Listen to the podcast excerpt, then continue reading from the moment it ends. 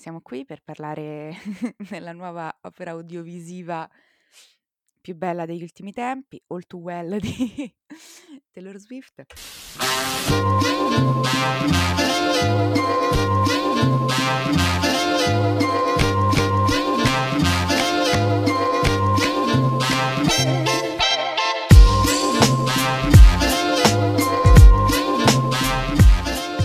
A tutti ragazzi e benvenuti in una nuova, nuovissima puntata di In the Mood for Talk. Io sono Lavinia Ed io sono Luca. e oggi non parliamo di All Too Well, anche se comunque in verità cioè, era un'idea, cioè si, si sarebbe potuto fare, insomma. Non sapevo niente della storia tra Jake Gyllenhaal e Taylor Swift, non sapevo niente eh, di, di tutto questo e invece cioè, ho scoperto questa cosa troppo interessante. Sono stata una settimana ad aggiornarmi sulle questioni, a vedere, ad andare, i commenti sotto le foto di Jake Gyllenhaal sono diventate la mia cosa preferita, tutte le questioni, insomma, è stata una settimana frenetica per quanto mi riguarda, ma non parleremo di questo. Il film del quale parleremo ce lo dirà dopo Luca.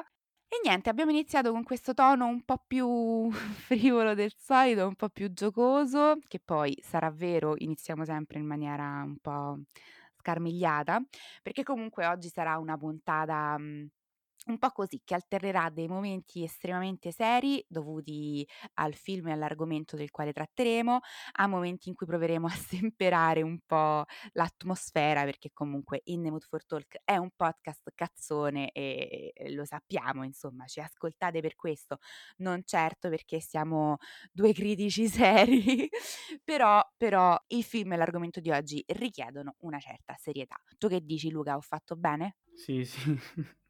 È sempre un, uh, un boh, non lo so, sinceramente.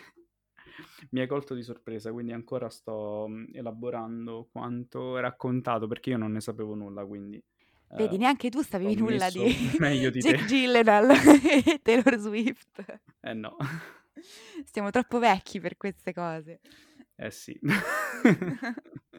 Comunque, io direi che dopo questa piccola parentesi, fateci sapere se avete visto il cortometraggio di Taylor Swift.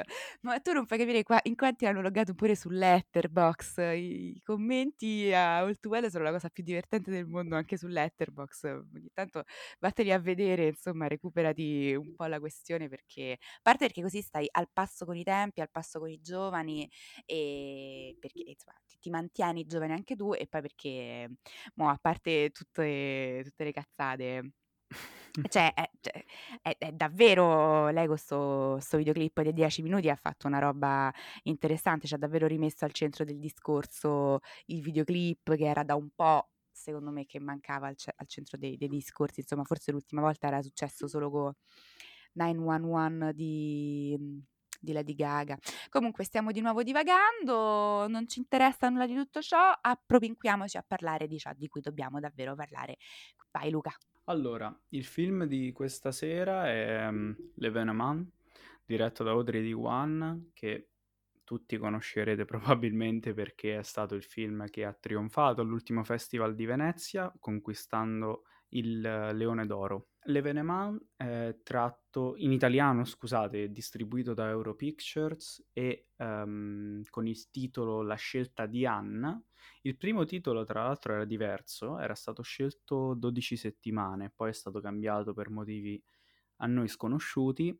È tratto dall'omonimo libro L'Evenement di Ernaux, scritto nel 2000 e edito in, Italia con il titolo L'Evento, traduzione letterale forse la più adatta a, anche al film, che è stato pubblicato in Italia dall'Orma, dall'Orma Editore nel 2019. Allora, il film narra il, l'aborto di Annie Ernaux, infatti il libro è auto, autobiografico, in un contesto molto particolare, quello della Francia del 1963. Perché particolare? Perché in quel periodo ehm, vi era una legge emanata nel 1920 che multava con pene fino a sei anni chi avesse abortito o procurato aborti. Se eh, non ricordo male, anche il carcere era previsto. Sì, sì, assolutamente eh, anche il carcere, esatto, anche cioè non era una questione tipo ti facciamo una multa, no, no, no, no, anche il carcere.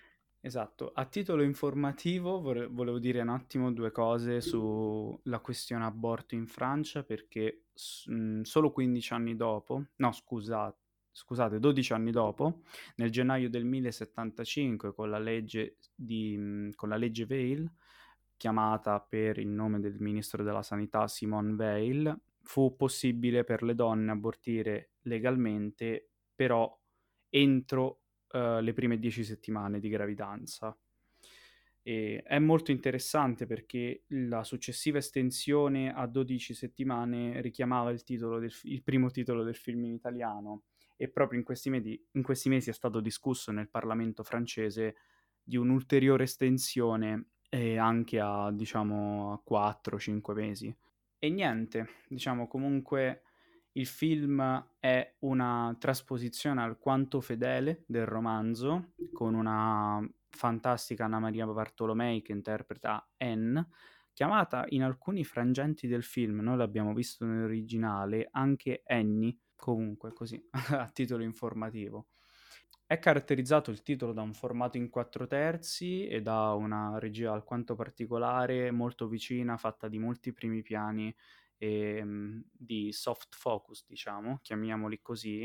Non è sempre ben chiaro quale sia lo sfondo della location, è molto minimale, forse dovuto ad un basso budget, chi lo sa. Uhm, e segue molto, riprende molto, lo dico qui, comunque una certa un certo tipo di narrazione spoglia che richiama anche lo stile d di mhmm, dei fratelli Dardenne. Ehm, infatti nel cast abbiamo ritroviamo anche attori come Fabrizio Rongione, che sarebbe delle gran dei grandi attori feticcio dei registi, mhmm, belgi.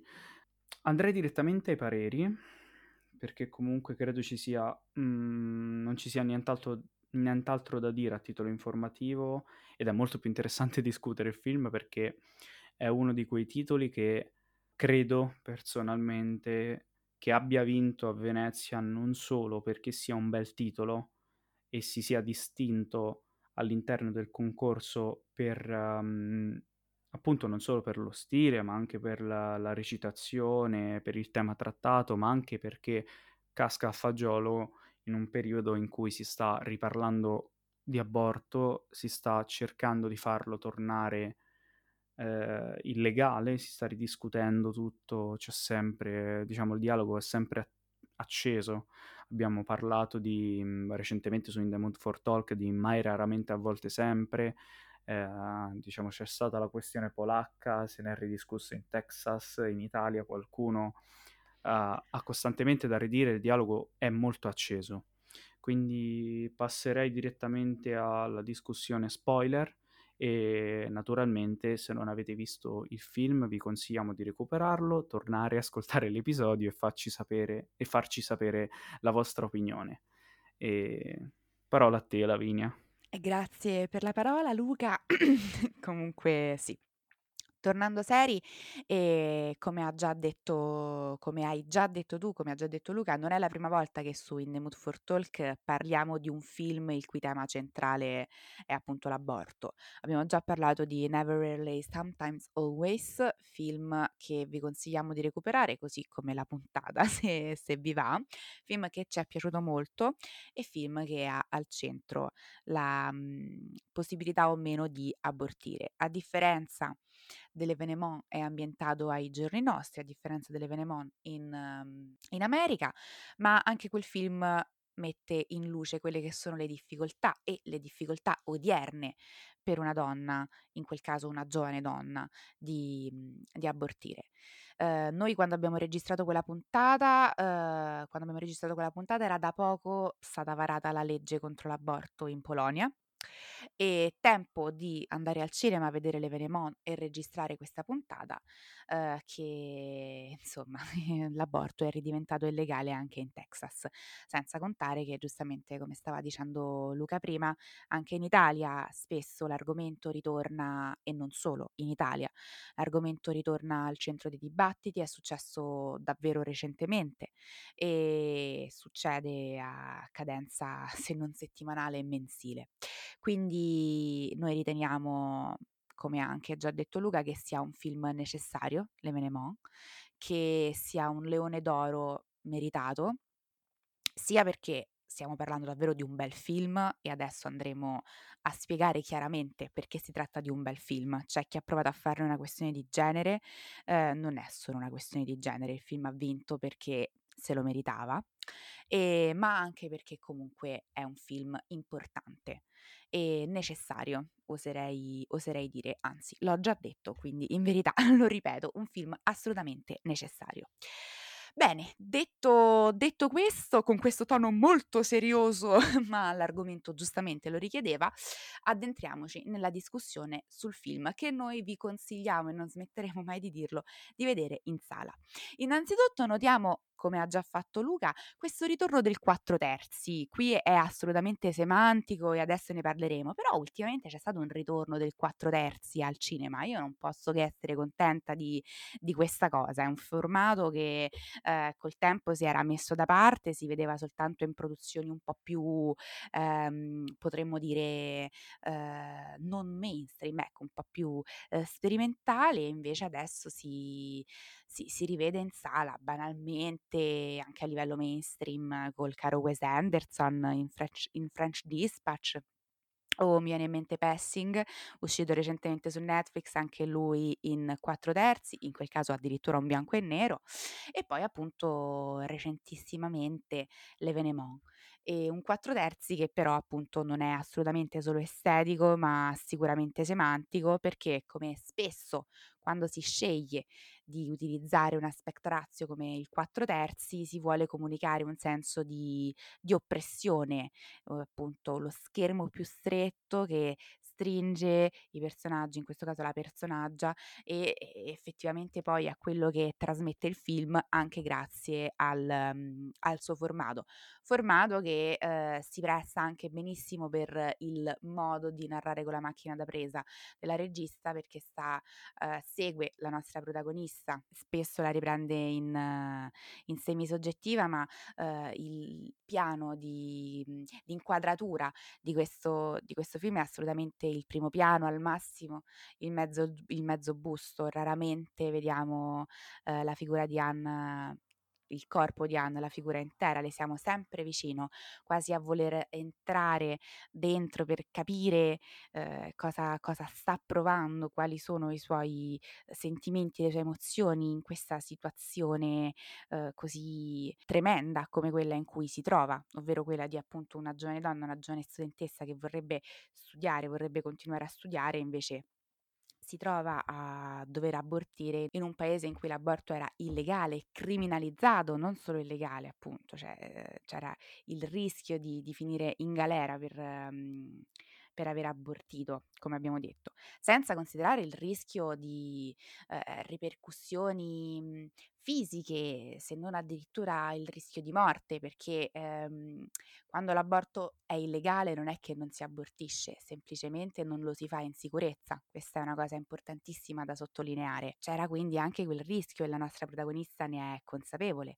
La macchina da presa, in qualche modo, ne è consapevole perché la regista ne è consapevole. Quindi noi seguiamo da vicino, davvero da vicinissimo, le vicende, le vicende di Anne, anche perché poi comunque questa quest'inquadratura, questo primo piano, così come questo 4/3 servono anche in qualche modo ad escluderla dal contesto nel quale nel quale si trova. Spesso lei è da sola nelle inquadrature, opposta a tutti i suoi amici o presunti tali e ai suoi colleghi di università, diciamo in generale, esclusa appunto da quel contesto in cui si trova così diverso rispetto rispetto a lei, non solo perché lei viene lasciata sola sostanzialmente, ma anche perché si ha la percezione che lei, ehm, sia sia l'unica a pensarla in un certo modo, a vivere determinate cose, quantomeno ciò è quello che lei sente. E quindi la macchina da presa non fa altro che, mhmm, insistere su questo, che alimentarlo in qualche modo, che renderlo più evidente. Trasmette allo spettatore quella che è la percezione di se stessa e degli altri di di Anne. Quindi è un film che anche tecnicamente fa delle scelte che poi aiutano la narrazione ad andare, ehm, in una in una certa direzione, a trasmettere quanto c'è bisogno di trasmettere. Quindi in questo senso è un film davvero perfetto, cioè sa decisamente il fatto suo. La scelta di Anne, questo titolo un po', ehm, diciamo discutibile, cioè l'adattamento italiano del titolo è un po' discutibile perché, ehm, non si parla di scelta nel film. La scelta l'ha già presa la protagonista prima dell'inizio del film. Il film parla dell'evento, appunto, dell'événement, della dell'aborto, non della scelta. Anne già sa quello che vuole fare, quello che deve fare. Quindi vabbè, comunque ti ripasso un attimo la parola Luca, poi insomma tu dici che ne pensi, poi ci facciamo una chiacchiera. Proviamo a farla un po' dialogata, anche per alleggerire un attimo. Mi rendo conto di aver adottato di nuovo un tono molto serio. Era credo che il mio fosse ancora più serio. Ehm, comunque mi sono mi sono veramente ignote le le motivazioni del cambio del titolo, perché veramente troviamo quella che ci troviamo di fronte è una protagonista che, lo ripetiamo, Anna Maria Bartolomei, bravissima. Quello che vediamo sullo schermo è un personaggio forte, sicuro e che appunto già sa, tu hai detto benissimo, lei sa cosa vuole, tant'è che non ci viene mostrato l'incidente scatenante cinematograficamente e e per Annie Ernaux, uhm, come dire, non mi viene in mente comunque Niente, non ci vengono le parole stasera, va Esatto, bene. vole s di volevo dire vitalmente, però era esagerato. Comunque che, uhm, Annie Ernaux comunque ha testato sulla sua pelle comunque l'incidente scatenante del film in un altro contesto, sotto un altro uhm, sotto un'altra regia probabilmente sarebbe stato mostrato o quantomeno suggerito. Ma quello che ci mostra, mhmm, Di Wan è un altro modo di vedere le cose.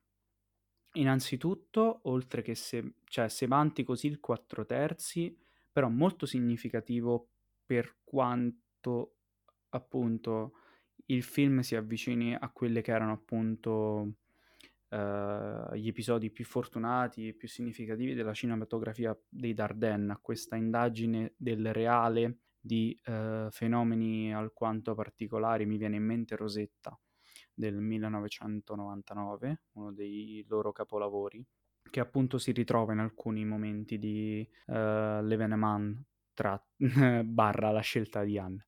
Ehm, ma è molto importante secondo me che mostra solo quanto, diciamo, Anne vuole ed è molto importante questo. Quello che volevo dire prima è: non ci mostra l'incidente scatenante, ci mostra sotto una certa prospettiva quello che sarebbe il futuro padre se Anne non decidesse, mhmm, di proseguire con l'aborto, ma ci mostra anche il rapporto che lei vuole avere, quindi gettando ombre su quello che è stato il primo rapporto che ha scatenato poi la gravidanza. E secondo me è molto importante anche rileggerla sotto questo punto di vista, l'intera narrazione, ma soprattutto il titolo ancora è sbagliato perché non viene neanche discusso l'aborto.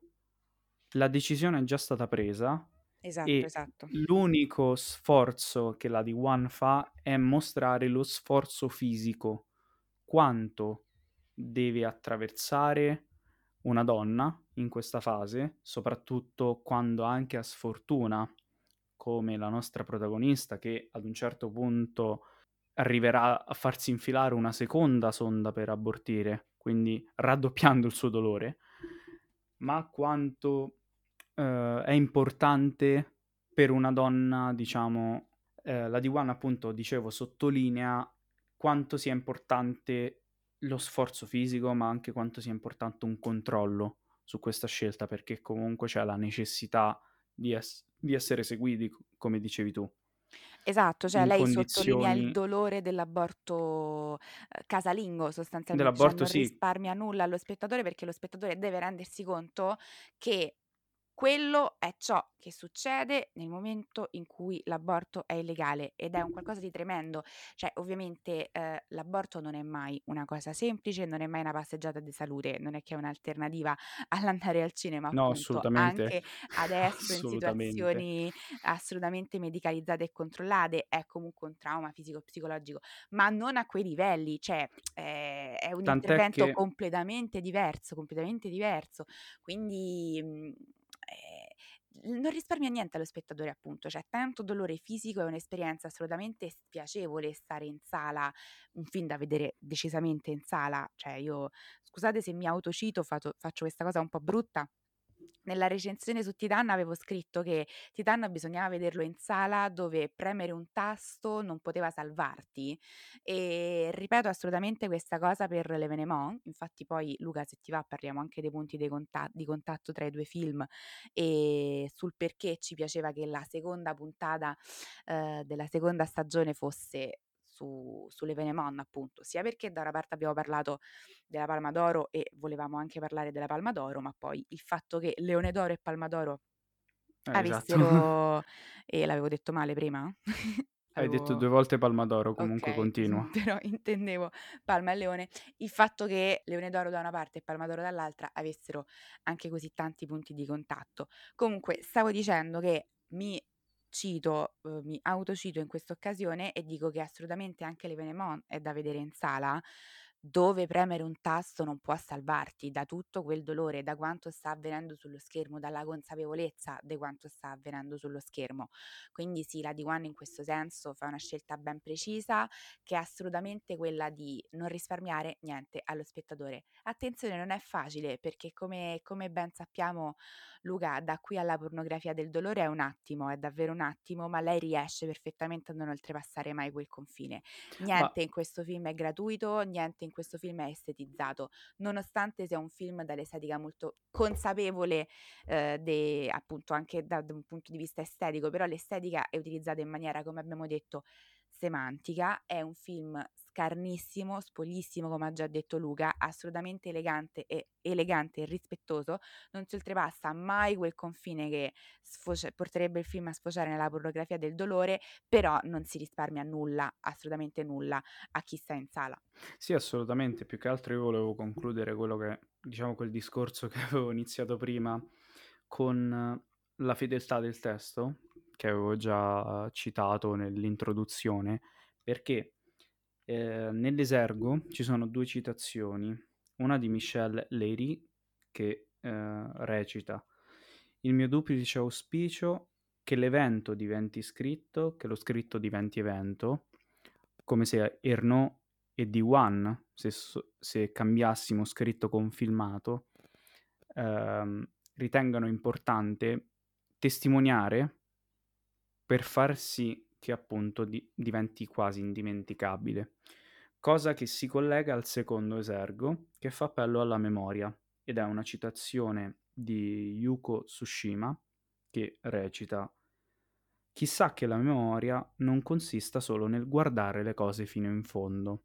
E forse è più adatta al film questa seconda citazione, appunto per il punto di non ritorno che la D1 decide in un certo momento, e qui faccio riferimento un po' a quel frame, a quello stacco veloce di un secondo, quel movimento di macchina, ehm, nella scena in cui Annie è seduta sul mhmm, sul mhmm, diciamo è seduta in bagno e appunto un piccolo movimento ci fa vedere il feto che sporge dal dal cordone ombelicale. Però è appunto in quel caso necessario, perché è come se fosse un punto di arrivo di tutto il percorso abbiamo a cui abbiamo assistito.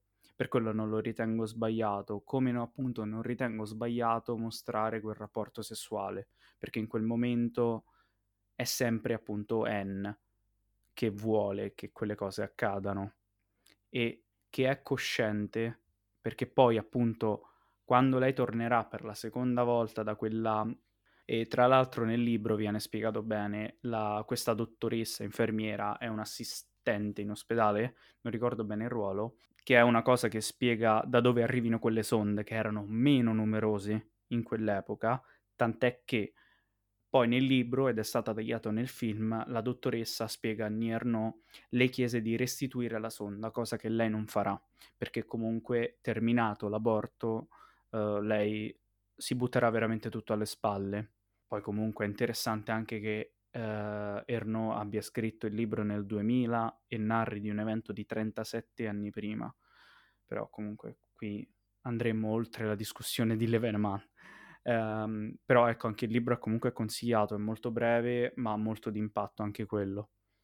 E niente, è molto interessante appunto che uh, Erno, eh, no scusate, di One abbia fatto lezione di Tsushima e abbia deciso coscientemente, perché appunto il suo personaggio secondo me vuole e sa uh, spingersi fino in fondo. Per questo appunto non ritengo che, ritengo che sia una scelta coerente mostrare quelle determinate cose eh, che in un Ma altro contesto avrebbero sfigurato.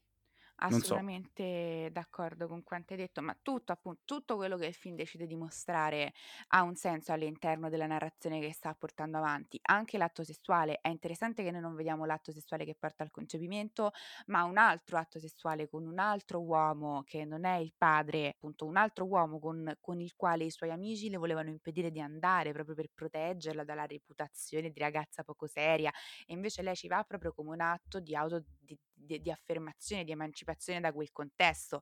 Lei è arrivata in un momento in cui è in grado di poter prendere le sue scelte, di decidere per sé e di decidere coscientemente al di là di ciò che pensano scioccamente gli altri. Per questo, e mi riaggancio a quanto dicevo prima, la macchina da, pre- da presa la esclude eh, costantemente dal contesto, perché lei si ritrova immersa in un contesto nel quale non si riconosce, perché le persone dalle quali è, conci- dalle quali è, cir- è, circondata, i suoi amici, sono ehm, spesso appunto definirli tali, tali è anche una forzatura. Ricordiamo l'amico che prova ad approfittarsi di lei nel momento in cui ehm, confessa di essere incinta, no? Allora sei, sei, una ragazza facile, posso provarci con te, no? Non me ne frega niente del dramma che tu stai passando, sei già incinta, possiamo tranquillamente andare a letto insieme, cioè è questo che lei si sente dire da quello che sarebbe dovuto essere un amico o le amiche che le voltano le spalle nel momento in cui appunto sempre lei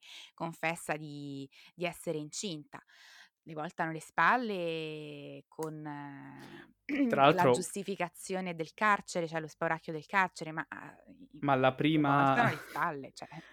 una delle due amiche, anzi quella che ha la reazione più, diciamo, più... Ah, bravissimo, parliamo di quella scena, bravo, introducila assolutamente. Com- come si può dire più sdegnata, diciamo, più sì, sconvolta? Sì, bravissimo, più... cioè comunque l'amica più sconvolta è quella che eh, scene prima aveva mostrato come raggiungere in un determinato modo l'orgasmo tramite anche un semplice cuscino. Esatto. Quindi c'è questo parallelo che, um, diciamo, col senno di poi è divertente sottolineare, ma quanto in realtà il discorso fosse, quanto il discorso sia difficile da affrontare, anche perché una cosa interessante... Aspetta, prima... parliamo di quella scena perché è, è pazzesca, cioè lì sì, c'è vai. proprio è una scena assolutamente straniante. Viene mostrata appunto questa amica di Anne nell'atto di masturbarsi con un cuscino, ma poi la macchina da presa si sposta appunto su, una, su Anne, come, come spesso accade nel film, e riprende quella che è la reazione di Anne davanti a questa scena. È una scena straniante perché noi comunque ci troviamo all'interno di un, um, uno studentato universitario, cioè sono tutte donne di 20 anni sostanzialmente, ok? Che si comportano e hanno questo rapporto col sesso tipico di adolescenti n- nella fase puberale di scoperta del proprio corpo e quella scena è straniante proprio perché um, non è tanto straniante, però sì, io direi anche che è straniante, ma sicuramente mette in luce ancora di più quella che era una grande contraddizione dell'epoca. Questa scena mette assolutamente in luce ancora una volta quelli che sono i sentimenti di Anne, non a caso indugia sulla faccia della protagonista la macchina da presa, perché è come se lei realizzasse di essere davvero fuori e lontana da determinate dinamiche, mentre le sue amiche stanno lì a consigliarsi modi per, per raggiungere l'orgasmo tramite la masturbazione perché perché all'epoca, ehm, veniva assolutamente disincentivato qualunque tipo di, ehm, rapporto prematrimoniale, lei si trova invece a dover eh, affrontare un aborto. Quindi per lei è l'ennesima conferma di ehm, di essere distante da dalle amiche e dal contesto nel quale si trova. Una conferma poi in parte smentita, anche questo è interessante perché comunque la macchina da presa indugia su di lei e i suoi suoi sentimenti e ci fornisce quindi il suo punto di vista sulla scena. Noi viviamo quello che Anne vive in quel momento e per questo troviamo quel momento estraniante, ma poi scopriremo, esattamente quando lo scoprirà Anne, perché noi siamo sempre con lei nel film, non a caso la semisoggettiva, ehm, scopriamo che una delle 2 amiche ha invece intrapreso una relazione anche sessuale con un uomo molto più grande di lei. Quindi, ehm, anche qui come quella percezione, quel senso di solitudine fosse sicuramente, ehm, dettato anche dagli atteggiamenti che le amiche avevano nei suoi confronti, ma anche in qualche modo dettato dall'impossibilità di poter condividere e parlare, ehm, di un'esperienza così mhmm, così difficile. Sì, sì, assolutamente, è molto importante perché appunto dà dimensione, anzi, volevo estendere un po' il discorso perché appunto è uno stile, quello adottato dal film, che segue il 4 terzi, quindi un certo periodo storico, ma è molto contemporaneo.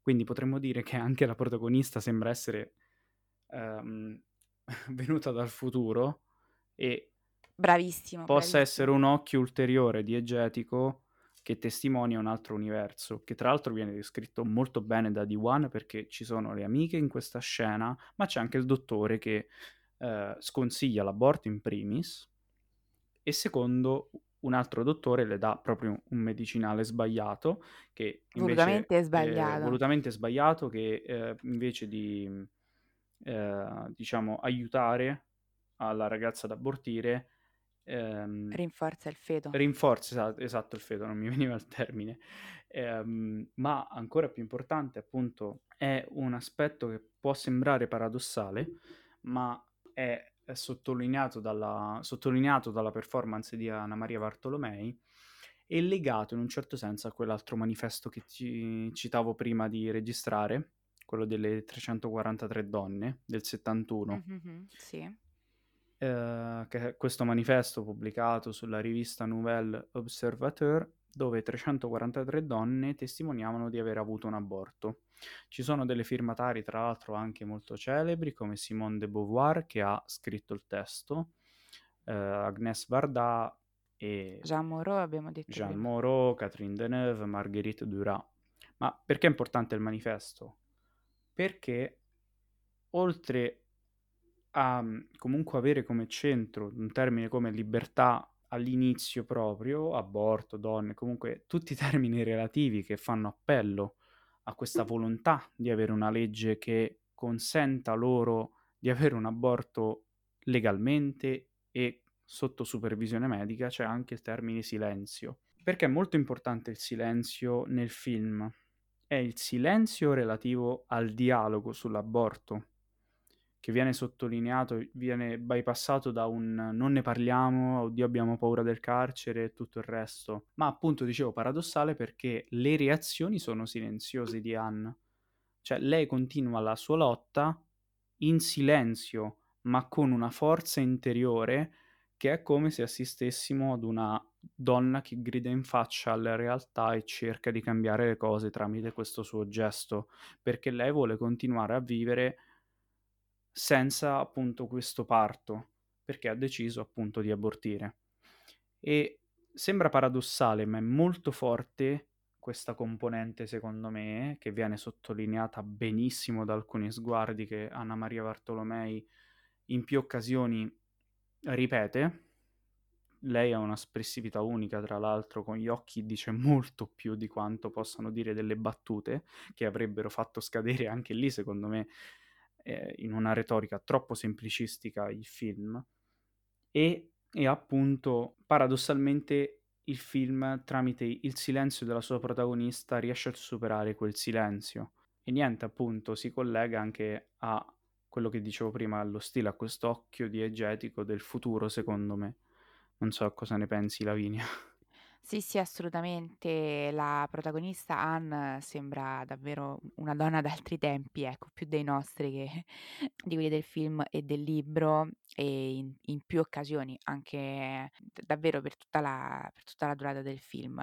E uno sguardo molto più contemporaneo di di quanto ci si aspetterebbe. Oppure semplicemente siamo forse, non so, noi a sottovalutare anche un po' come fa lei, per riallacciarmi un po' a quanto dicevo prima, no, lei in qualche modo si sente sola in quello che sta passando, ma poi invece lei troverà una ragazza alla quale chiedere aiuto che le le le passerà il contatto, uhm, della donna che le praticherà l'aborto. Però come hai detto tu, il silenzio è in qualche modo la colonna sonora del film, potremmo dire, perché era appunto questo silenzio, questo senso di "omertà" quasi, tra virgolette, sintomo della paura del giudizio altrui a spingere appunto a tacere determinate esperienze, mhmm, determinate condizioni, quindi alimentava il senso di solitudine, di oppressione, di claustrofobia che che molte donne, uhm, provavano in determinate circostanze. Io direi che possiamo avviarci alla conclusione, ma prima di concludere 2 paroline su su un confronto con Titan, come abbiamo fatto una volta usciti dal cinema. Obiettivamente ci sono dei punti di contatto tra i 2 film. Entrambi hanno vinto 2 dei più importanti festival cioè i più importanti festival, mhmm, questo è sicuramente sintomo di un qualcosa. Spero che anche in futuro succederà quanto è successo quest'anno, che non sia semplicemente un unicum e un'eccezione. Poi è interessante Allora, non li abbiamo visti, ma aggiungerei che comunque hanno trionfato anche Jane Campion per la regia a Venezia con Power of the. Dog Lo Power of vedremo the a Dog. breve, insomma. E anche Maggie Gyllenhaal Gyllenhaal, come diciamo 'sta cazzo di pronuncia con The Lost Daughter, che Ecco che su Netflix. rispuntano i Gyllenhaal in questa puntata. Comunque sembra essere un palmarès, uhm, molto unico per ora, quello del 2022 dei grandi festival. Appunto speriamo non sia tra l'altro volevo sottolineare, non l'ho visto quel film ancora, ma a Berlino dove è stata annullata la distinzione maschile femminile nella migliore interpretazione, ha vinto una donna, ehm, per il film I'm Your Man, quindi appunto speriamo che non sia un evento unico, Sta cambiando comunque qualcosa infatti, esatto, sì, sta sì, cambiando sì, sta qualcosa. Se cambiando vogliamo qualcosa. io non li considero tanto come già abbiamo discusso, ma gli Oscar hanno visto il trionfo di Chloé Zhao con Nomadland, Io non li probabilmente considero tanto, io Eh vabbè, queste comunque no, non li cose considero perché non nascono da un non concorso, diciamo, è come se fossero degli sì, ti stavo awards prendendo un po' in giro, ti stavo prendendo un po' in giro. Cioè, il discorso mio è quello, c nonostante siano un divertissement, se la vogliamo mettere in francesi, con se la vogliamo Noi alleggerire abbiamo un debito da saldare per il Toto-Oscar, lasciamo comunque ti ricordo Ehm, però, ehm, comunque è anche quello da segnalare. Però sì, andiamo verso quel Andiamo sì, paragone di con Titan. Sicuramente la dimensione corporale dei 2 film, in più occasioni, sebbene per motivi forse diametralmente Il opposti film di pancia. Esatto, sono 2 film di pancia, proprio lì li senti dentro, fatichi spesso a vederli, devi coprirti gli occhi, tenti in qualche modo di scappare da quanto stai vedendo. Abbiamo trovato interessante questi punti di contatto Leone tra Il Leone e la Palma d'Oro, quindi questa dimensione fisica del del film che comunica, uhm, tramite tramite il corpo e poi arriva quindi la dimensione del raziocinio nel captare quanto stai vedendo, perché sente il corpo così in difficoltà di fronte a quelle immagini, però la prima reazione è quella di pancia, non è quella di testa. Questa è una dimensione interessante dei 2 film vincitori. Tu che dici Luca? Sì, mhmm, sono per quanto non mi sia piaciuto Titan comunque, sono gna, 2 film gna. aspetta, sono 2 Questa facce ero io che della facevo la pernacchia. sono 2 facce della stessa medaglia e la medaglia è il cinema francese che comunque si è mostrato in concorso nei due festival con tutte le sue sfaccettature, che è una cosa che tra l'altro accomuna anche l'Italia, perché comunque anche l'Italia si è presentata con genere e autore, eh, e Leveneman e Titan sono autore e genere, e genere rispettivamente, e anche quello era molto interessante. Vedere un film di genere che sfonda a Cannes, vedere un altro film d'autore che trionfa a Venezia. Mm-hmm. Eh, che però fanno presa sullo stesso tipo di sensazione, esperienza, coinvolgimento più fisico che mentale. Esatto, Quindi... per quanto poi siano due film opposti, non solo perché uno è un film d'autore, uno è un film di genere mm-hmm. e autore, ma anche perché C'è... uno parla di una gravidanza portata a termine, l'altro parla esatto, di un'interruzione della di, natalità. di gravidanza, no? Che poi Però... tra l'altro nei cinema non l'abbiamo visto, ma c'è stato anche Madres Paralelas che discute mm-hmm. di gravidanza, c'è stato appunto eh, Never Rarely, Sometimes, Sometimes Always. always. È, è comunque annata particolare se dovessimo tracciare un bizzarro resoconto, potremmo dire che uno dei temi più trattati, o almeno eh, parlando della facciata de- di un'accessibilità più estesa, perché comunque non conosciamo tutti i sottoboschi di tutti i festival, l'aborto è stato ha un'ottima percentuale dic- nelle uscite annuali, per quanto comunque Never Rarely, Sometimes Always sia un film del 2020. Però sì. Tant'è. Eh, quindi... Però ce lo infiliamo perché ci è piaciuto. Eh, comunque se volessimo discuterne un po' di più, uh, sono questi i punti di contatto a cui non si può sfuggire. E, e niente, uh, come avevi detto prima, avviamoci verso le conclusioni. Le conclusioni. Vorremmo uh, appunto ricordarvi che in The Mood for, for Talk da circa un anno quasi è su Instagram con una pagina omonima, In the Mood for Talk, dove sia io che Lavinia ogni settimana vi consigliamo altri titoli in breve con una veste grafica, tra l'altro rinnovata recentemente. Eh, vi ricordiamo che su Anchor comunque sono disponibili tutti gli episodi. Anche su eh, Spotify. Passati, sì, Anchor e Spotify, mi sa anche Google Podcast non ricordo se avessi o meno abilitato l'opzione di distribuzione su Google Podcast. Comunque, Insomma, potete eh, sentirci. Tant'è che partite da Anchor, poi ci trovate sulle altre piattaforme.